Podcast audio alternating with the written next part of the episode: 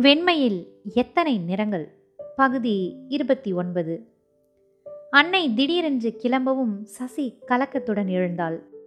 ஆனால் அவளுக்கு முன்னே ஷியாம் ஒரு எட்டில் விரைவாக தாயின் முன்னே சென்று நின்றான். அம்மா என்று தன் ஆழ்ந்த குரலில் முதன்முறையாக அவரை அழைத்தான். அம்மா சின்ன வயசுல உங்களோட பழகும் பாக்கியத்தை இழந்தவன் நான். மீண்டும் அந்த சுகம் கிடைக்க இருந்தபோது எட்டி உதைத்த முட்டாளும் கூட. இன்னைக்கு என்னோட பிழையை உணர்ந்து உங்ககிட்ட கெஞ்சி கேட்குறேன் அம்மா தயவு செஞ்சு எங்களோட வந்து நம்ம வீட்டில் வாழ்ந்து நம் குடும்பத்தை முழுமை பெற செய்யுங்கம்மா. ப்ளீஸ் என்று தாயின் காலடியில் அப்படியே நீள விழுந்தான். அவ்வளவு நேரம் யாரோ போல ஒரு ஒதுக்கத்துடனேயே பேசிக்கொண்டிருந்த அன்னை அப்போது உடைந்தார். அப்படியே தரையில் அமர்ந்து மகன் தலையை தூக்கி மடியில் அணைத்து ஷியாம் என் மகனே என்று கண்ணீரால் மகனை குளிப்பாட்டினார். இந்த தாய்மை உணர்வில் இருந்து பெண்களுக்கு விடுதலையே இல்லையா? அல்லது அதுவே வரமா? வியப்புடனும் பிரமிப்புடனும் பார்த்த சசி அதற்கு மேல் அங்கிருப்பது தவறு என்று உணர்ந்தவளாய் ஓசையின்றி பின்புறமாய் மெல்ல நழுவினாள். ஆனால் தோட்டத்திற்குள் சென்று நின்ற பிறகுதான் தன் கண்களிலும் நீர் பெருகி சொரிவதை உணர்ந்தாள். என்னதான் மனம் நெகிழ்ந்த போதும் மகனோடு சென்னைக்கு செல்ல தேவகி சம்மதிக்கவில்லை. என் உலகம் இது என்றாகிவிட்டது ஷாம் இனி இந்த ஆசிரமத்துக்கு வெளியே என்னால் நிம்மதியுடன் வாழ இயலாது. சென்னை என்ன அதிக தூரமா?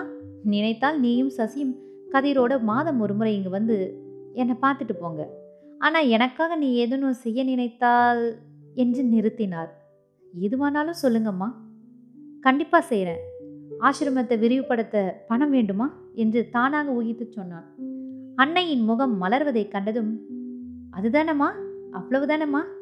எவ்வளோ வேணும்? ஐம்பதாயிரம்? ஒரு லட்சம் போதுமாம்மா அல்லது நீங்கள் விரும்புகிற மாதிரியெல்லாம் பிளான் பண்ணி ரெடி பண்ணுங்க. லட்சத்துக்கு மேலே ஆனாலும் பரவலம்மா என்று ஆயிரம் முறை அம்மா அம்மா என்று அழைத்து பேசினான். பேசவும் சக்தியற்று போய் மகனின் தலையை தொட்டு ஆசிர்வதித்தார் தாயார். சசியையும் ஷியாமியும் வாழ்த்தி விடை பெற்றார் அன்னை தேவகி. சென்னையை நெருங்க நெருங்க சசிக்கு லில்லியின் ஞாபகம் வெகுவாக வந்தது. ஆனால் அவளை பற்றி ஷியாமிடம் கேட்க இன்னமும் பயமாக தான் இருந்தது. நல்ல நாள்லேயே லில்லியிடம் அவனுக்கு நல்ல அபிப்பிராயம் கிடையாது. பிறகோ ஒரு வெறுப்பு மட்டும்தான். நேசம் காரணமாக மனைவியின் பிழைகளை மன்னித்திருக்கலாம். ஆனால் இரண்டு முறை கணவன் முகத்தை லேசாக பார்த்துவிட்டு பேசாமலே திரும்பி விட்டாள் சசி. லில்லி எப்படி இருக்கிறான்னு கேட்க மாட்டே சசி? என்று தானாகவே கேட்டான் ஷாம் சசி மௌனமாகவே அவனை பார்த்தாள். கேட்க ஆசை தான் ஆனால் பழையபடி வேதாளம் முருங்கை மரம் ஏறிடுமோன்ற பயம் வேற. அப்படிதானே? கேலி போல பேசினாலும் அவன் குரலில் வருத்தமும் இருப்பதை சசி கண்டு கொண்டாள். நான் கேட்காமலே நீங்கள் சொல்லுவீங்கன்னு நினச்சேன் என்று முருவளித்தாள் அவன் முகமும் மலர்ந்தது. லில்லிக்கு இது ஏழோ அல்லது அதை ஒட்டின மாதமோ? கிட்டத்தட்ட அந்த மாதிரி டைம் தான். நேற்று அங்கே வருமுன் ராபர்ட்டை பார்த்து அவரை ஒரு மாதிரியாக ரெடி பண்ணி அனுப்பிவிட்டேன் என்று லேசாக சிரித்தான். ஆ எப்படி? என்றால் சசி வியப்புடன். ஒரு ப்ராஜெக்டில் மேனேஜர் போஸ்ட்டுக்கு மிகவும் நம்பிக்கையான திறமைசாலியான ஆள் வேண்டும். குணாலனோட விலாசம் கொடுங்கள். ஏற்றுக்கிறானான்னு கேட்கணும் அப்படின்னு சொன்னேன். அவருக்கு ஒரே ஷாக் பிறகு பாவம் அவன் மனைவி வேற இப்போ ரெண்டு உயிராக இருக்கிறாங்களாம். அப்படின்னு சொன்னனா உடனே கிளம்பிட்டாரு மகளை பார்க்க என்று நகைத்தான். சசியும் கூட சேர்ந்து சிரித்தாள். பிறகு அவருக்கு லில்லிக்கிட்ட பிரியம் அதிகம் உண்டு. ஆனால் பணம் சொத்து என்று வந்துவிட்டால் ஒரு மாதிரி பிடிவாதம் பிடிப்பார். ஒன் வே டிராஃபிக் மூளை அப்படின்பால் லில்லி என்று விவரித்தாள். அப்படிதான் நானும் நினச்சேன். ஆனால் அவருக்கும் தான் வேறு யார் இருக்கிறாங்க? என்றான் ஷியாம் சிறு பறிவுடன் நாளைக்கு லில்லியை பார்க்க நாம் மூணு பேரும் போகலாம் சரியா? என்றான்.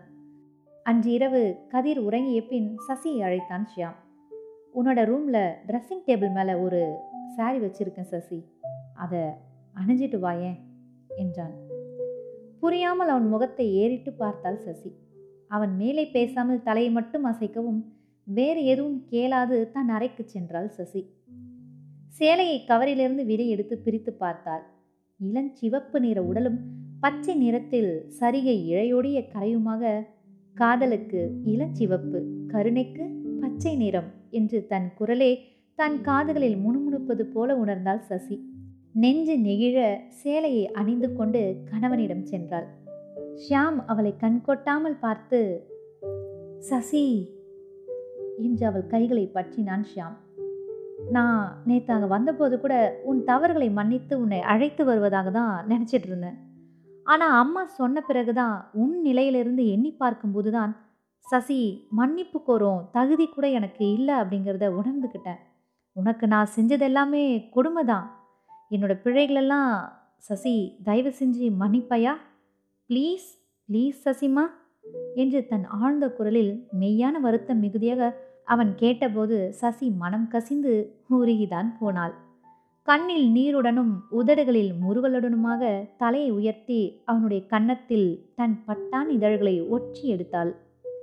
அவன் தன் ஸ்வர்க்கத்தை இறுக அணைத்து கொண்டான். இனி ஒருபோதும் கை நழுவிடப் போவதே இல்லை என்பது போல எத்தனை சூழல்கள் எத்தனை இனிய தருணங்கள் எத்தனை மனக்குமுறல்கள் அத்தனை சூழல்களையும் கண்ட ஷியாமும் சசியும் இனி அவர்களுடைய வாழ்வில் தூய வெண்மை நிற அன்பினால் இளஞ்சிவப்பு காதலால் தங்கள் வாழ்வை வண்ணமயமாக்கி வாழ்வார்கள் என்பதில் சிறிதும் ஐயமில்லை.